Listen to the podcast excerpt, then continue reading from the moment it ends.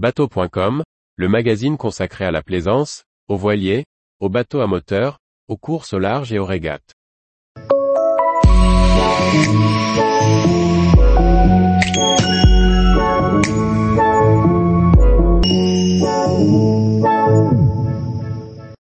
Pico et Fayal, un avant-goût des tropiques au cœur des Açores. Par Dominique Montesinos. Troisième volet de notre exploration des merveilleuses îles des Açores, avec de belles escales sur deux terres du sud, Pico et sa voisine Fayol. Des relâches réputés pour les marins en transatlantique. Parmi les neuf îles des Açores, Pico et Fayol sont probablement les plus connus des marins, le port d'Horta sur cette dernière étant une escale mythique pour nombre de marins traversant l'Atlantique. Mais il y a plus à découvrir sur ces roches volcaniques et verdoyantes.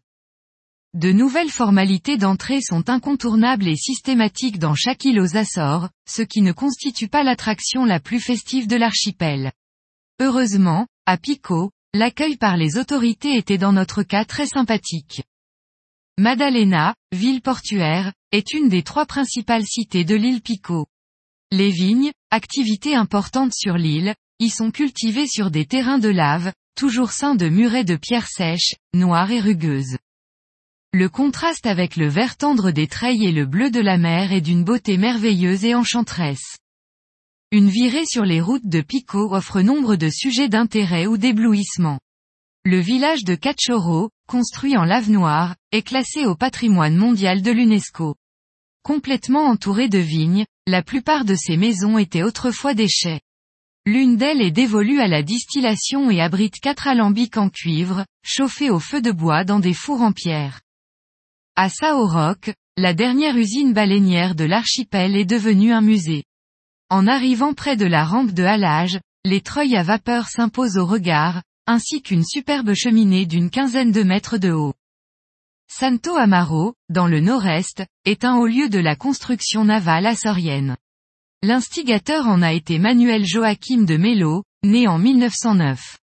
Avec ses fils et son équipe, il y a façonné, à 100 mètres de la mer, nombre de bons bateaux en bois. Mesurant jusqu'à une cinquantaine de mètres de long, ils furent utilisés pendant des années pour les transports intériles et pour la pêche. Un de ces trois garçons, José, a travaillé 40 ans chez Alden, Rhode Island, USA. Puis de retour au pays, il y a créé un petit musée maritime, tout à fait passionnant, à la mémoire de son père. La marche vers le cratère et même jusqu'au sommet du Pico Pequeno, plus haut sommet du Portugal avec ses 2351 mètres d'altitude, constitue une promenade sportive en tout point attractive. Les trois heures d'ascension sont plutôt ardues, du fait du dénivelé important et des roches acérées. Mais, à l'arrivée, la vue sur l'excavation, dessinant un cercle de 700 mètres de périmètre, est impressionnante.